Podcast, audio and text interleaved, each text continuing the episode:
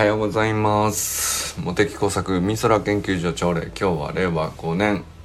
4月7日でございます。今日はちゃんと日にちが言えました。昨日ひどかったですね。4日？5日？6日？みたいな。まあ6日だった。はい。砂塚森忠さんおはようございます。森本あかねさん全くんかんくんおはようございます。山本健太さんおはようございます。清水信之さんおはようございます。寺石ゆかさんおはようございます。中村周平さんおはようございます。友人さんありがとうございます。おはようございます山田友人さんおはようございます。中島明さんおはようございます。佐藤直くんおはようございます。えー、小山愛さんおはようございます。今日は昨日そうそうそう善くんがねあの周平さんのお仕事いいよなって話しててスタイフで。俺もめっちゃそれ思う。特にあの何て言うんだろう。昔は海外の方が憧れが強かったんですけどもあの国内であちこちいろんなとこ行けるっていうのがね羨ましいですね。今はどちらでしたっけ？岩手でしたっけ？ね沖縄から北はね。まあとにかくその物流のお仕事ってそのまあね。そのここだけに運ぶってことないからさ。でここだけでメンテナンスするってことないでしょうし。まあご苦労も多いとは思うんですけどもただねあのー、やっぱり国内でいろんなとこ行けるっていうのが俺最強だなって思ってますね。あのいや僕も一応いろんなとこに仕事で行くという機会がまあ多々ある職業の方だと思うんですよ。えー、まあ国内も年に2回、えー、気象学会っていうのがあって、まあ、海洋学会っていうのもあってで、えー、大体ね地方のいろんな大学で持ち回りしたりいろんな研究所で分担したりして主催するっていう形になるんで気象学会は福岡えっと気象庁の関空気象台っていうのがあるんですけど、まあ、関空っていうのはちょっとなんていうの大都市にあって、えーと、情報発信のレベルの責任が重いっていうか、まあ、そういう意味なんですけど地方気象台みたいなのは各都道府県全てにあるんだけどあの関空気象台っていうのは九州では福岡とかそのいわゆる政令指定都市レベルぐらいですかね。福岡京都えー、あとなんだどこだ？名古屋。それから仙台。でまあ札幌ですね。多分これぐらいの持ち回りだったと思うんだけどもう一個あったかな。まあでもそのたまに名古屋じゃなくて岐阜になったりとか、えー、それぐらいのことはするんですけど。でも大体そこでやってんのかな。そこの地方の大学。あこうあ京都じゃなくて神戸だったってこともあったかな。だからそういうふうにたまにねあの年に1回か2回もしその自分の成果が出て学会発表しますよってなるとそこに行く理由ができるっていうね、まあ、それのために結構頑張るみたいなさ、まあ、そんなのも結構あるんあるんですけど。まあね。それが年に1大イベントですね。3泊4日ぐらいで大体学会があって地方に出かけるきっかけになったりして、うん、あとは、まあ、海外の国際学会っていうのも、うんとまあ、ここぞの何て言うか成果が出たりとか、えー、よほどその国の研究者がその分野ではまあ、先を行ってたりとかすごく盛んだったりとかすると、まあ、そこに乗り込んでって意見をもらいに行くっていう、まあ、そういう意味でこういろんな国際学会って言うんですけどでまあその国際学会もいろんな国のいろんな都市を持ち回りしてたりするのでそれでハワイだとか、えー、サンフアメリカのサンフランシスコプエルトリコっていうのもありましたね。とはオーストラリアはメルボルンかったかな、えー、ヨーロッパはウィーンとかイタリアあボローニャとかありましたね。ボロボローニャ良かったですね。うんとあとはまあまあインドネシアはインドネシアであったのかな。ジャカルタでとか。あとはマレーシアクアラルンプール。うんベトナムダナンホーチミンとか、えー、フィリピン。フィリピンは学会では行ったことないか。あとはまあその観測データを取りに行くっていう出張もあるのでそれでそうですねフィリピンは行ったのかな。あとは台湾。台北も良かったですね。えー、パラオ。えー、あの 太平洋のさまざまな島あのもうこんなちっちゃい島あるんだみたいなやつね。あの熱帯の海にサンゴ礁の島で島民が500人ぐらいしかいないみたいなそういうのも立派な国になってたりとかしてミクロネシアのいろんな島渡ったりとかしたかなあとは。えー、まあ中国も最近はね行かないですけど韓国まあ韓国も 韓国ソウル中国は上海えー、南京海南と結構行ってるね。結構行ってますね。まあなんかあのその長い年月の間には結果的にはいろいろ行ってるっていうか感じだけどその年間のうんまあ周平さんみたいなお仕事とは違ってルーティンでこう回っていく感じではないんですけど、まあ、その海外と、まあ、もう国内と行っててやっぱ思うのはですね、まあ、海外はもちろんその楽しいですよ。目新しくてもう何もかも違うんで思うんですけど、まあ、結局成田空港に帰ってきて成田エクスプレス乗るとあのダントツ日本いいなっていうねあの感情になるっていう。そのアメリカから帰ってきても思うからね。あのそのなんだろうな成田空港に味わ帰ってきた時の安堵感というかやっぱ日本すげえなみたいなことを味わうには海外に行く価値あるなっていうね。そういう感じかな。あのそれぞれ素敵なんですけど、うん、だからあの、まあ、なんだかんだ言って最初巡り巡ってですね一周回ってあの国内旅行であちこちに行くっていうのが最強に幸せなんじゃないかというねそんな気はしてますね。だからしげさんのもう国内であの北から南の端っこまでいろいろ行くっていう、まあ、出張の仕事でね。これはなんかすごい、うん、確かに俺も善くんと同じ気持ちでいいなーって思いますよね。あのまあまあ周平さんは周平さんね。あのこんなに出張出張じゃ大変なんだよっていうね。それはあの当然あると思うんですけど。そうだね。うん。まああのないものに対して憧れを抱いたりあのねだったりするもんですよね。はい。だから逆にこの3年間は、まあ、ありとあらゆる出張がストップしてしまったのでほほぼ行ってないんじゃないか。もう近くあの行って頑張って幕張とかそれぐらいかな。どっか出張行ったりしたかな。うん。まあ極力行かないで結局ズーム会議でいいじゃんってなっちゃうケースが多くて。よほどじゃないと言ってないんじゃないかな。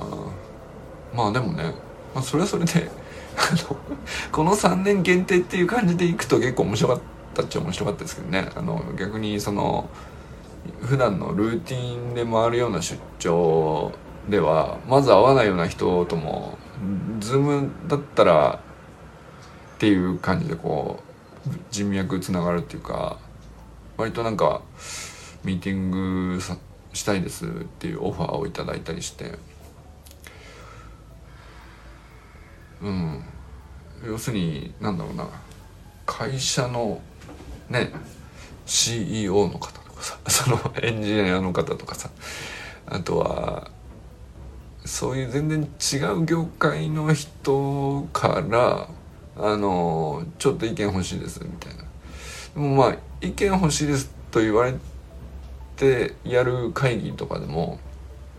うん結局僕も意見をもらえたりするもんなんですよね。これはあのそれはすごく良かったことかもしれないですね。あのなんだろう対面かリモートかみたいなそのどっちかっていう話じゃなくてあのリモートではリモートならではの人脈の広がり方がありそれはそれですっごい学ぶことありましたし。まあそのいつものメンバーとここでその自分の出した成果をこう話の種にしてまあ集まって実際顔見て最近どうから始まって。まあなんていうか丸一日ずっと過ごすみたいな時間っていうのは、まあ、そっちはそっちでねやっぱり全然そのなんていうんですかね話の密度が全然違うっていうかやっぱりリモートでは成立しないよねっていう要素がたくさんあって、まあ、だからそういう意味でいくとリモートの選択肢が増えたっていうだけなんでしょうね。あのどっちかではなくて対面ってこういうことをやる意味があったんだなっていうのをリモートの選択肢が増えたことでこうすごくよく見えてきたっていうかわざわざ対面で集まるっていうのは何なのかなっていうのが、まあ、言語化できたわけじゃないんだけど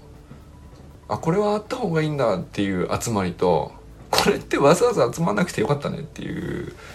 のはリモートになりみたいなそういう振り分けがそういう整理があの結構ついた気がしますね。3年かかって。最初の頃はねどっちかみたいな議論ばっかりしてていややっぱり対面じゃないとって言ってる人と、うん、いやもうリモートで全部いいんだって言ってる人といやそんなに そのあのなんていうかあの分断するような話じゃなくてあの特にその肩肘張って理由付けしなくても対面でやろかってなったらあの一緒に集まればいいしあのとりあえずリモートから入ってみましょうかっていうんだったらちょこちょこリモートで30分を繰り返してそれで盛り上がったらまあ実際に会えばいいしみたいな。まあ、結局そんな感じなんでしょうね。だからまあそれこそこのオンラインサロンで僕があの意図してるところも結構そこに根底あったりしますね。あのまあずっと毎朝 毎朝オンラインっていうねあのまあいわゆるリモート会議をしてるようなもんじゃないですか。まあずっとなんかあの一方通行の時もあるしたまにね夜会でみんなとお話ししたりもしますけどでまあこうやってリモートで積み上げておくと、まあ、京都に出かけてってあの盛り上がったりとかあのする時の、まあ、感情のなんていうのかな豊かさっていうかあの感動のなんていうか種類がやっぱなんかすごくカラフルになるっていうかね。うん。まあわずかね12時間ぐらい一緒にいただけなんだけど、えー、京都のね結構なサロンメンバーの半分ぐらいが集まったりとかした時のあの感じってやっぱりあの日だけでは成立しないよねやっぱりね。とかねあと愛さんとこの間3月かお会いした時とかやっぱりそうなんか出かけてわざわざ出かけていくことの価値がすごくうん、輪郭がはっきりしたような気がしますね。なんかそのオンラインで何かしらこう手段が広がったじゃないですか。あこれもできんだとか。こうやってつながることもできるしこういうふうに発信することもできるし、えー、こういうふうに記録を残しておくこともできるしうん。まあでそれを積み立ててストックしておいてでまあその貯金みたいなもんですよね発信とか言葉とかのストック型のまあ自分の持ってるものっていうかだから情報だったり感情だったり、えー、なんていうのかなまあ訴えだったりなないろいろありますよね。でまあそれは要するにオンラインのデータの中に貯金しておけるわけですよね。でそれをあの実際にどっかにこの自分の体を物理的に移動させてどっかに動かした時にその貯金どうやって使うかみたいなそういう感覚になってる気がしますね。それだからあの周さんとかさたまに出張先からあの夜間学校を配信してくれたりするじゃないですか。やっぱりなんかあの僕その出張でえーまあ、いつもと違う環境に自分のホームホームグラウンドではないところにあの自分の身を移動させてそこに何ていうのかなまあ適応しきれないぐらいのちょうどこう刺激が強い段階の時って結構脳みそがあのいつもとは違う動き方をするなっていう感覚があってまあだからあの改めてホームグラウンドのありがたさっていう感じになる時もあるしあのここはここですっごい素敵やなって思うところに目が行く時もあるんですけどやっぱりなんかその自分の脳みそがいつもと違う動き方をするっていうのは出張先ではね面白いなと思いますね。そういうなんかあの周平さん自身がどこまで意識的にそうなのか分かんないけど出張先の周平さんの夜間学校の配信ってさやっぱ全然雰囲気違うんですよね。あのそれがなんか出ててねやっぱあのそれがね善くんが見てて面白いなって思うところでもあるのかなっていうね気はしますね。まあ、善くんはそのあれかあの B リアルね。あの絶対にバズらない SNS あの今のところ。5, 5人だけ、こっそりと内輪でつながっているというね。あのモテサクオンラインサロンの裏裏アカウントみたいな感じで。あのユージンさんと周平さんとあかねさんと善くんと直くんと僕か。まあちょうど半分ですよね。あのでまあなんかあの要するにデコれない SNS ですね。あの投稿してもいい時間帯が通知が来てから2分間だけっていう縛りがあってその瞬間その目の前にあるものしか撮っちゃダメっていうね。なんで必ずインカメの自分の顔とあのアウトカメラのその目の前にある見ているものの画像が両方同時に撮影されるっていうあれも意外と新しい仕掛けですよね。で、あれで割とその本当の日常ですね、リアルな日常をその5人はシェアしているのを見て、まあ、善くんからするとさ、周平さんだけなんかやたらいつもと違うところに毎回毎回おるなっていう。だからリアルを感じ取ってるんでしょうね。その、Facebook とかインスタとかでどこどこに来ましたとかっていう発信とかっていうのは、まあそれ嘘じゃないんだけどさ、やっぱり、あの、よほどいい気分ですっていう時に、あの、いい感じだよっていうのを、ある程度演出かけて発信してる場合が多いんだよね。だからまあ本当の生々しいリアルかっつうと、うん、まあ若干デコってるよねっていう要素が、あの、やっぱりある程度あると思うんですけど、あの、Facebook にしてもインスタにしても。B リアルのやつはさもうさあの 例えばさもう縛り今すぐその場で撮らなきゃいけないからあの顔が変になっちゃったりとかしてもそのまま行くわけよでまあ見てる人もさどうせうちわの子の5人だけしか見てないからっていうのがあってなんか顔作ったりとかするのもう今更かなっていう感じだったよあのまあなんかちょっと疲れて顔がこう腫れ上がってるような その表情とかあの目がちょっとしんどるなみたいな そのやつとかさあのこれこれ景色一応アウトカメラで映ってるけどこれ何なのかよく分かんないみたいなさ。でそういうのが基本ね1日1回しか上がらないっていうのは逆にねなんかすごく確かにリアリティあってそっちの方があのむしろ逆にね何て言うかあの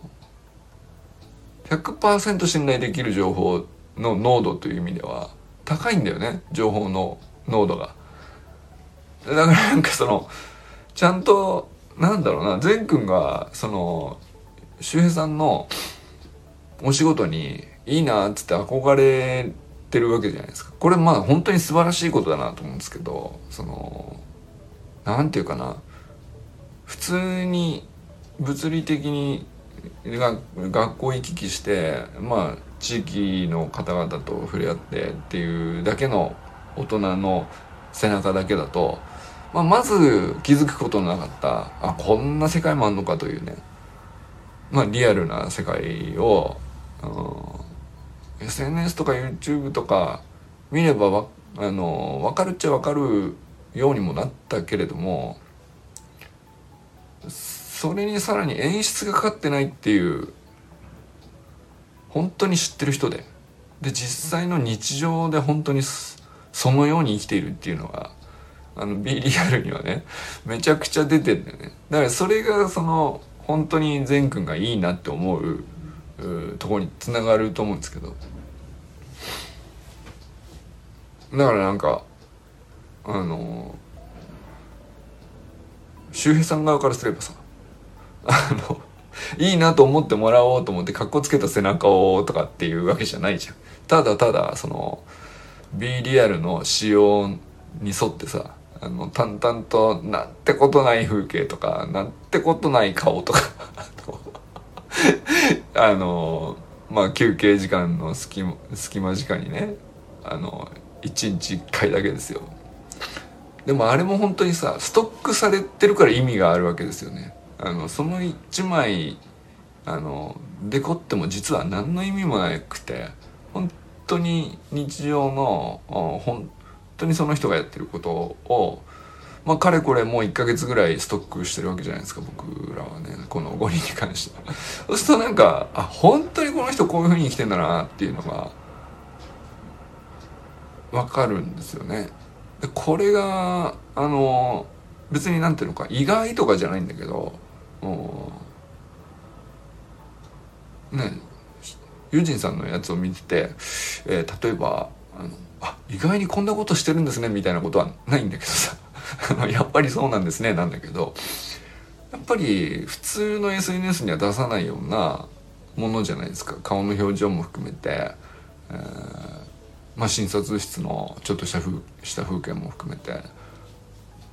あこれが日常で本物なんだなっていう本物感はねやっぱストックする意味あるなっていう。でもなんかコメントとかもさあのまあ書いて1行かな。書かない時がほとんどなんだけど。で何書いてあるわけじゃない。何の情報の補足もないんだけどさ。1ヶ月積み立てただけでかなりのなんていうかさまあ茜さんのオフィスでの、うん、お仕事ぶりとか善くんのこう毎日の図書館での勉強ぶりとか。そういうのを含めてさ